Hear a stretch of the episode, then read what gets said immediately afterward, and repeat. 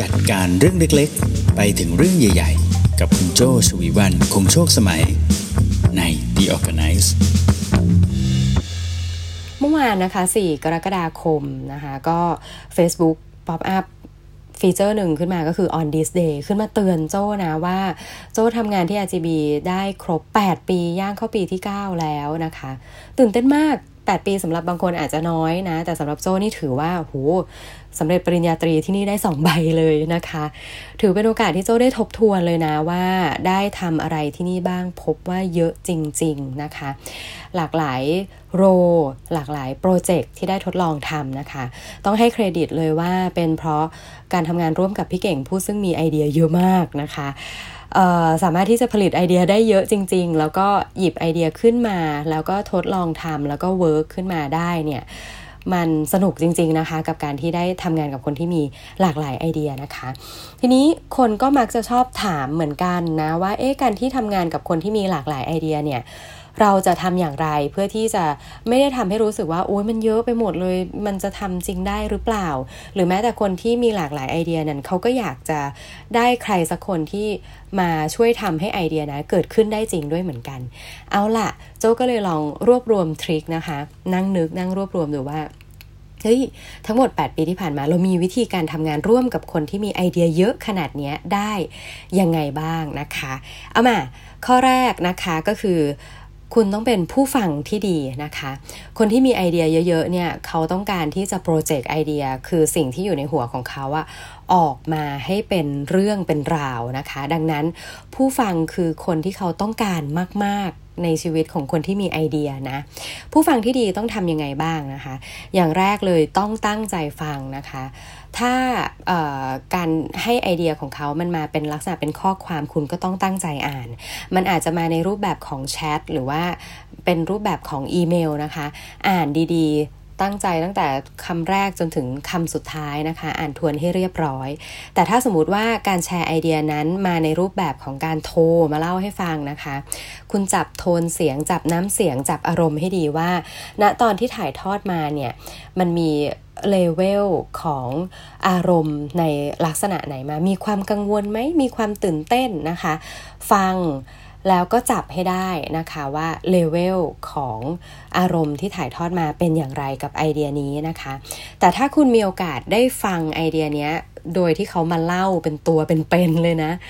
จับไอเอ่อจับไอเดียนี้พร้อมกับอากับกิริยา body language ภาษาทางกายนะ ตอนที่เขาเล่าเรื่องนี้ด้วยนะคะ แววตาเป็นยังไง โอ้โห เบิก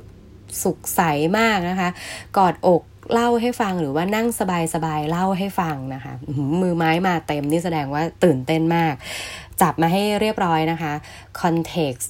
body language น้ำเสียงนะคะ จับมาให้ครบ เป็นผู้ฟังที่ดีต้องไม่ขัดจังหวะนะคะ หลายครั้งเลยที่เราก็เผลอนะ เผลอแบบว่า โอ้พอเขาเล่าให้ฟังปุ๊บ เราก็เออใช่พี่ผมได้ไอเดียนี้ขึ้นมา เออใช่พี่เจ้าเคยได้ยินเรื่องนี้มา ไปตัดตอนเขาเขาลืม เล่าเล่าอยู่อ้าวเฮ้ย ผมลืมไปแล้วว่าว่าหมายถึงอะไร บางทีเสียดายนะ ถ้าเขา recover กลับมาได้มันก็โชคดี แต่เขาถ้าเขา recover กลับมาไม่ได้เสียดายมากเลย ว่าสิ่งที่เขาตั้งใจมาเล่ามันคืออะไร ดังนั้นอย่าไปตัดตอนนะคะ เป็นผู้ฟังที่ดีก็คือต้องสังเกต ทั้งข้อความสังเกตอารมณ์ สังเกต body language แล้วก็ไม่ขัดจังหวะนะคะ ปล่อยให้เขาพูดมาให้ครบถ้วนนะคะ ต่อมาคุณสมบัติที่ 2 นะคะ คุณต้องเป็น moderator ที่ดีนะคะ moderator ที่ดีนี่เหมือนเหมือนเป็นพิธีกรเลยนะคะ แต่คุณไม่มีสคริปต์มาก่อน ดังนั้นคุณรู้ได้อย่างไรว่าคุณจะถามอะไรในฐานะ moderator ที่ดีนะคะโจถามไม่เยอะเลยค่ะ ถามเนี่ยเฟรมง่ายๆเลยก็คือ 4W 1S นะคะเบสิกเลย what where why when how who นะคะ อันนี้มันเรื่องอะไรทำไมถึงมีไอเดียนี้เกิดขึ้นนะคะ ไอเดียนี้คุณจะทำเมื่อไหร่ทำที่ไหนทำกับใครและทำอย่างไร มันจะเป็นการทวนเขาด้วยว่า เฮ้ยนี่มันไอเดียหรือว่าแค่ความเห็นนะ เออ หรือว่ามันเป็นแค่ป๊อปอะไรบางอย่างที่ โอเค งั้นทิ้งทิ้งมันไปก็ได้ moderator จะช่วยทำให้บางทีทำให้ไอเดียนั้นแตกขึ้นได้อีก หรือไอเดียนั้นควรจะพักไว้ก่อนนะคะ คุณช่วยทบทวนเขาได้ดี moderator ที่ว่าเนี่ยไม่ใช่แค่ถามคำถามอย่างเดียวนะ อาจจะเป็นคนสรรหาจัดหานะคะ อุปกรณ์ที่จะทำให้ไอเดียของเขาอะออกมาได้ 360 องศามากยิ่งขึ้น อุปกรณ์ที่โจ้มักจะหาให้เขานะคะ basicง่ายๆเลยกระดาษนะคะโพสต์อิทมีให้ครบนะคะบนโต๊ะเนี่ยมีเลยกระดาษที่เป็นลักษณะเป็นการ์ดก็ได้นะคะ หรือว่าเป็นโพสต์อิทที่เป็นกาวติดนะคะ ดินสอปากกาลูกลื่น ปากกาหัวโต อะไรก็ได้ที่ทำให้ณ ตอนที่เขามีไอเดียเกิดขึ้นมาเขียนออกมาให้ได้ทำไงก็ได้ให้ชนะให้ชนะตัวเองว่าไม่ได้เป็นแค่ความคิดอยู่ในหัว เอาชนะออกมาโดยการสามารถที่จะ name it ตั้งชื่อมัน สามารถที่จะไล่ออกมาเป็น flow เป็นอะไรออกมาก็ได้ ให้เร็วที่สุดนะคะ นี่คือการเป็น moderator ที่ดีก็คือข้อ 2 นะคะ ต่อมาข้อ 3 ค่ะ คุณต้องเป็นบรรณารักษ์ที่ดี โอ้คำนี้ไม่ได้ยินนานแล้วเนาะ เป็นนักจัดเก็บที่ดีนะคะ เมื่อเขามีไอเดียเล่าออกมาคุณต้องจด ถ้าเขาจดออกมาคุณต้องถ่ายรูปเก็บ คุณอัดเสียงก็ได้ คุณทำอะไรก็ได้ แล้วคุณเก็บให้เป็นระบบนะคะ ไอเดียนี้คือไอเดียที่ hot hot นี่คืออะไร hot นี่คือเขาบอกเขาตอบคุณได้หมดเลยทำเพื่อใครทำอย่างไรทำอะไรทำที่ไหน ไล่ออกมาได้ โอ้แสดงว่าไอเดียนี้ชอบมาก คุณ เก็บไว้อาจจะเป็นใช้ Trello ก็ได้นะคะ หรือว่าจะจดโน้ตในแอปพลิเคชันต่างๆ จะดียิ่งขึ้นถ้าคุณสามารถใช้เป็นแอปพลิเคชันที่เป็นของ collaboration คือนั่นสามารถคุณสามารถตั้งต้นไฟล์ไว้ แล้วเจ้านายคุณสามารถที่จะมาต่อไอเดียได้ บางครั้งนะโจ้ทำเป็นโฟลเดอร์หนึ่งขึ้นมาเลยแล้วตั้งไฟล์ข้างในเขาสามารถมาเขียนต่อเนี่ย บางทีเขียนเป็นหนังสือเป็นเล่มได้เลยนะ อ่านั่นก็คือวิธีการจัดเก็บนะคะอพอจัดเก็บแล้วเนี่ยต้องสามารถที่จะบอกได้ด้วยว่าไอเดียนี้คือไอเดีย hot ไอเดียนี้คือแค่โอเค เล่าให้ฟังก่อน งั้นก็แค่จดไว้ แล้วก็อาจจะไม่ต้องถึงขั้นเอาไปแชร์เป็นเอ่อเป็น cloud เป็นอะไรก็ได้แต่เก็บไว้ในโน้ตของเราเอง เมื่อวันที่เขาพูดขึ้นมา อ๋อ คุณแล้วไอเดียนี้แป๊บหนึ่งนะพี่ เดี๋ยวไปค้นในโน้ตก่อน ตอนนั้นน่ะ เล่าขึ้นมาถึง มี bullet ทั้งหมด 5 ข้อเนี่ยโจ้ทวนให้ฟัง ยังชอบอยู่ไหมไอ้ห้าข้อเนี้ย หรือว่าวันนี้มีข้อ6ถึง10อะงั้นมาต่อกัน เขาจะได้ไม่ต้องเริ่มจากศูนย์หรือบางครั้งไอ้หนึ่งถึงห้าโหไม่ work เลยโจ้ทำไมตอนนั้นผมคิดได้แค่นั้น เอาใหม่ ผมคิดมาแล้วเนี่ย มันจะมีอะไรที่สามารถอุดรอยรั่วไอเดียเดิมได้บ้าง มาฟังผมดู อืม มันเกิดจากการเรา เป็นบรรณารักษ์ที่ดีจัดเก็บไอเดียเก่าๆอาคายมันไว้แล้วก็หยิบขึ้นมาได้ สามารถที่จะบอกได้ว่าอันไหนคือไอเดียที่ hot อันไหนคือไอเดียที่เขามั่นใจ งั้นวางไว้ตรงนี้ แล้วเดี๋ยวหยิบขึ้นมา work กันต่อได้อ่านะคะ ก็คือการเป็นบรรณารักษ์ที่ดีนั่นเองก็คือข้อ 3 นะคะ ต่อมาข้อ 4 ค่ะ เป็นนักคำนวณที่ดี ไอเดียทุกอย่างนะคะ ในฐานะผู้บริหารหรือว่าเป็น manager เนี่ยมันจะต้องมีการคำนวณอยู่ 2 เรื่องใหญ่ ๆนะคะ เรื่องแรกก็คือการคำนวณเรื่องของเวลา เวลาที่ว่าเนี่ยก็คือเวลาในการที่จะทำให้ไอเดียนี้เกิดขึ้นก็คือเป็น time frame นะคะ ก็คือเป็น lead time ว่าเราจะต้องใช้ระยะเวลาเท่าไหร่นะคะ ในเรื่องเวลาอีกแกนหนึ่งก็คือ deadline นะคะ มันควรจะทำให้เสร็จเมื่อไหร่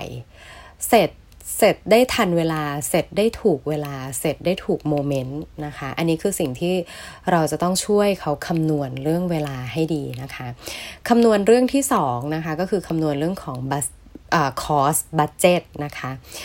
บางครั้งเราอาจจะต้องช่วยเขาคิดว่าเอ้ยกลมๆแล้วเนี่ยมันจะมีค่าใช้จ่ายเกิดขึ้นอะไรบ้าง ถ้าไม่ได้ตัวเลขนะคะ อย่างน้อยลิสต์ออกมาให้ได้ก็ยังดีว่ามันจะมีค่าใช้จ่ายอะไร แล้วเราค่อยไปช่วยกันหาอีกทีว่า แต่ละรายการนั้นน่ะมันมีค่าใช้จ่ายเท่าไหร่อืมดังนั้นเป็นนักคำนวณที่ดีในที่นี้ก็คือคำนวณเวลาและคำนวณค่าใช้จ่ายที่เกี่ยวข้องกับไอเดียนั้นๆ ว่า เฮ้ยไปต่อไหม หรือว่าโอเค ถ้าทางจะเกินตัวเก็บไว้ก่อนเก็บไว้ก่อนนะคะ อันนี้ก็คือข้อที่ 4 ต่อมาข้อที่5นะคะการทำงานกับคน หลายไอเดียเนี่ยเราจะต้องเป็นนักวางแผนที่ดีด้วยนะคะ นักวางแผนในที่นี้ก็คือเป็นคนที่ช่วยจัด priority ให้นั่นเองนะคะ คนที่มีหลายไอเดียเขาอาจจะหยิบหลายไอเดียขึ้นมา เพื่อที่จะ explore ไอเดียมันหนึ่งไอเดียมันอยู่หลาย stage นะคะ ไอเดียนี้อาจจะเป็นช่วงของการหาความเป็นไปได้นะคะ ไอเดียนี้กำลังกำลังอยู่ในช่วงของการทดลองว่าอะไรดีกว่ากันไอเดียนี้อาจจะอยู่ในช่วงของการรอให้มันตกตะกอนนะคะ ดังนั้นเมื่อมีหลายไอเดียก็ต้องมีการจัด priority ในการที่จะคิดหรือลงมือทำด้วยเช่นกันนะคะ ของเดิมมันอาจจะมี main priority อยู่แล้วนะคะ มี deadline อยู่แล้ว แต่พอมีไอเดียนี้มาใหม่แป๊บหนึ่งพี่แป๊บหนึ่งไอเดียนี้มันดีมากเลย แต่ตอนนี้พี่มีเรื่องนี้ที่จะต้องทำและมี deadline ตรงนี้อยู่ เอางี้ไอเดียที่พี่ปอปขึ้นมาใหม่อะ มันจำเป็นจะต้องรีบทำก่อนไหมไอ้อันเก่าอะจะให้หยุดไว้ก่อนหรือเปล่า โอเค ถ้าอยากทำพร้อมกันงั้นเดี๋ยวมาลำดับก่อน ว่าจะทำเรื่องไหนก่อนเรื่องไหนหลัง มีบางช่วงนะคะ เราถึงขั้นต้องดีไซน์ time boxing ของวันกันเลยทีเดียวเลยนะ ว่าช่วงนี้ตอนเช้าเราจะทำอะไรบ่ายเราจะทำอะไร ทั้ง week เนี่ยเอาวันจันทร์มาเป็นวันของการรีวิวกันเลยไหม วันศุกร์เป็นวันที่จะสรุปกันนะว่า จากวันจันทร์มาจนถึงวันนี้เราทำได้อย่างไร แล้วมีอะไรที่ควรจะทำและไม่ควรจะทำช่วงหลังโจ้เริ่มมีนะ นอกจากทำ to do to do list โจ้เริ่มทำ to don list อะไรที่ควรทำและอะไรที่ไม่ควรทำเป็นแบบนั้นไปเลยนะคะ เราต้องเป็นนักวางแผนดูว่า priority เป็นอย่างไร อะไรควรทำก่อน อะไรควรทำหลังนะคะ มีการรีวิว มีการเช็คอินอยู่เรื่อยๆสำหรับคนที่มีไอเดียเยอะๆ เราก็ต้องช่วยกัน validate ไอเดีย แล้วก็ช่วยกันจัด priority แบบนี้นะคะ มันจะได้ไม่ได้เป็นแค่ถังของ 100 ไอเดีย แต่เป็นถังของ 100 ไอเดียที่มีการจัดแล้วนะว่า 30 ไอเดียนี้เป็นยังไง 10 ไอเดียนี้พักไว้ก่อน